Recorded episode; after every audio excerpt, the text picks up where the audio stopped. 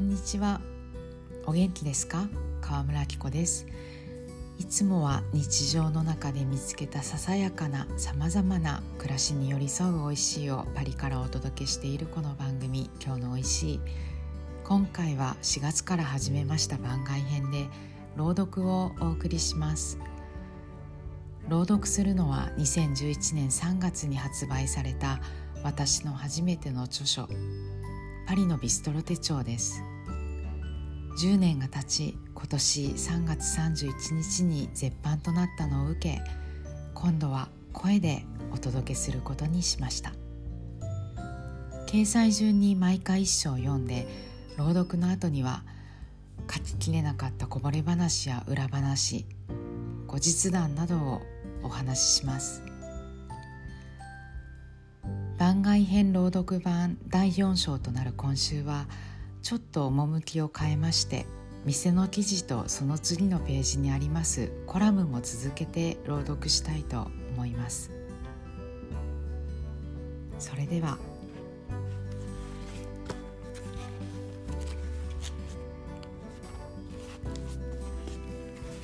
パリのビストロ手帳24ページ。ル・コントワール・ジュ・ルネ。新しきビストロのパイオニア。予約を取らないためランチの開店前から行列ができるル・コントワール・ジュ・ルレオープンから6年経った今も衰えることのない人気の理由は確かな技術を持つシェフによる多彩なメニューだ。前菜もメインも20皿前後。さらにサラダやポタージュもありおかげで思い思いの食べ方が楽しめる。手軽にしたければウッフかっこ卵マヨネーズを前菜にブーダンブランかっこ鶏または子牛など白い肉の腸詰めを取れば19ユーロ。型や卵にトリュフを散らしたものとリエーブル・アラロワイヤルかっこのうさぎを赤ワインと血で煮込んだもの。でジビエを堪能しブルゴーニュの150ユーロするワインを合わせてお昼から豪勢な食事を満喫する人もいる。私はお昼のピークが過ぎた。2時半ごろに行くことが多い。それでコクがあって食べ応え抜群のブーダンやサラミなどの腸詰めテリーヌなどのシャルキュトリか豚肉加工品の盛り合わせを頼む。あとはボリュームたっぷりの季節野菜のサラダもほろっと煮込まれた子羊の蒸し煮も捨てがたい。シェフのイブ・カンドボルドといえば今日あるビストロノミーのパイオニアだ。リッツやクリオンなどパラスホテルにある星付きレストランで経験を積みながらガストロノミーではなく町の小さなレストランを開いた人。彼が始めた92年以前にそういった店は存在しなかったから14区の外れにもかかわらず大評判となった。そしてオデオンにあるレストラン付きホテルを買い取り2005年この店をオープン。夜は5皿からなる日替わりのフールコースのみとなりこちらは予約制で6ヶ月待ち。だからさらにお昼を狙う人が増えてくる。目下の悩みは店の前に立って待っている人人たちを見るたびに心苦しいことだという。あんなに長い間待って5ユーロのウフマヨネーズを食べるなんて馬鹿げてるよ。シュールレアリスムだ。と人気店のおごりは全くない。それこそが先駆者たるゆえん多くの客に愛され続ける理由なのだろう。メモ。平日の夜はワンコースのみの完全予約制で50ユーロ。パリの学校のバカンス期間かっこ秋休み。リスマス休み冬休み春休み夏休み日程は年によって変動する。中は、えー、週末と同じく終日アラカルトのみの営業となる。ボリュームのあるサラダ一皿だけでも OK なので午後の半端な時間に小腹が空いた時に一人でふらっと立ち寄るのもいい。写真キャプション。24ページ。右。スモークサーモンのクロックムッシュ。10ユーロ。他にクリームチーズとターキー入りバージョンもある。食べやすく子供連れでも安心して来られる。中。ランド産若鶏のローストマスタード風味。外側に塗られたマスタードがこうカリッと香ばしく。身もジューシー。左。蒸しにした豚足のパン粉焼き16ユーロ。しっかり焼かれたその中身はトロトロ。25ページ写真右。日替わりのおすすめ料理は黒板ならず鏡に書かれる。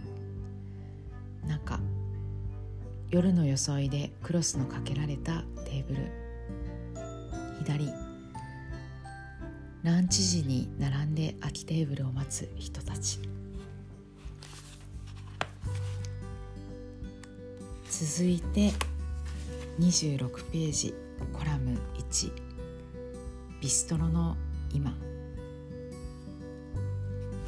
本書で紹介するビストロは大半が昔ながらのビストロではなくて昔ながらのビストロの良さをどこかしら取り入れたビストロだ。フランスの外食どころというのは主にカフェブラッセリービストロレストランの4種がある。カフェは皆さんご存知の通り。ブラッセリーはもともとビアホールの意味合いで大規模な店が多い。秋になると牡蠣を並べた棚が店頭に出てメニューも通年で変化が少ない。それに対しビストロとレストランは定義づけが非常に困難だ。そもそもビストロというのは一杯飲める場所で腹ごしらえのための料理を出したのが始まり80年代まではオーナーが全ての客に目を配りながらフロアを仕切りいつもバーカウンターの中にいてそのキャラクターで店全体の雰囲気が作られていた。料理人は厨房にいるもので表に出てくることはない。オーナーにはある種のカリスマ性があったしそこに客がついていた。そしてメニューにはどの店も同じような精をつけることが目的の大概焼くか煮込むかだけの家庭料理が並んでいた。ブランケット・ド・ボーかっこ子牛のクリームシチュー。子牛のレバーのポワレ。ブッフ・ブルギニオン。アンドゥイエットなど今日も多くの人がビストロ料理として思い浮かべるものだ。一方いわゆる正統派の料理とはレストランで供されるものでガストロノミーの世界で継承されていくもの。格式あるレストランの料理とビストロのそれとは完全に別物だった。それが92年ゲン・ル・コントワール・ジュ・ルレのオーナーシェフイブ・カンドボルドが14区の外れにラ・レガラードをオープンしたことで新たな潮流が生まれる。ガストロノミー界で技術を学び経験を積んだシェフが気の置けない雰囲気の街の食堂を始めた。清掃する必要もなくテーブルマナーも厳しくない。サービスや内装はそれまでのビストロ風だが供される料理は星付きレストランに引けを取らないもの。画期的なことだった。しかし料理の種類や質よりもそれまでのビストロとの決定的な違いはイブ・カンドボルド曰く料理人がオーナーになったことだ。90年に僕が仕事を始めた時にはいずれ自分の店を持つなんてことは想像さえできないことだった。とルール・ブール・ノワゼットのチエリー・ブランキは言う。階級社会であるフランスは料理の世界も同じだ。ガストロノミーという料理界ヒエラルキーの最上段で学んだ人間はそこで得た技術と経験を生かしそのままとどまるのがまっとうな考え方だった。ただ独立するにしても内装も格式のあるレストランを開くための資金繰りは若い料理人にとって容易ではない。そこに新たな道が開かれた。それまでいた階級を降りることにはなるが自分の店を持ち内装などをシンプルにすることで得てきた技術を生かした料理を手頃な値段で提供する。ラ・レガラード以降に登場する店はシェフのキャラクターと料理が店のカラーとなった。これは料理人の新たな地位を確立したと言える。そしてそれまで値段が高く格式ばった高級店には縁のなかった若い人たちがこぞってきちんと手のかけられたプロの料理を食べにそんなネオビストロに押し寄せた。ビストロとガストロノミーを掛け合わせたビストロノミーなる造語も生まれ一時はニューオープンとなればビストロばかりが乱立した。ブームで終わるかとも思われたが人気は衰えないまましっかりと定着した。また数はとても少ないがいわゆる昔ながらのビストロ料理を提供し人気の店もある。肉は産地から厳選し焼き加減が的確で動けなくなるほど脂っこいものは出さない。そういう典型的な料理でも時代に即して今の人たちが求める味に進化している。進化をしている中でもずっと変わらずにあるものは何なのか。ビストロとはいつの時代もみんなにとって生きやすい場所。先駆者イブ・カンドボルドはそう答えている。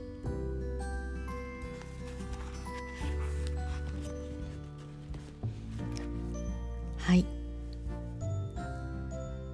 今回取材ノートを見返してメモしたページ数がこの本の取材の中で一番ボリュームがあったんですね。このル・コントワール・デュ・ルレは。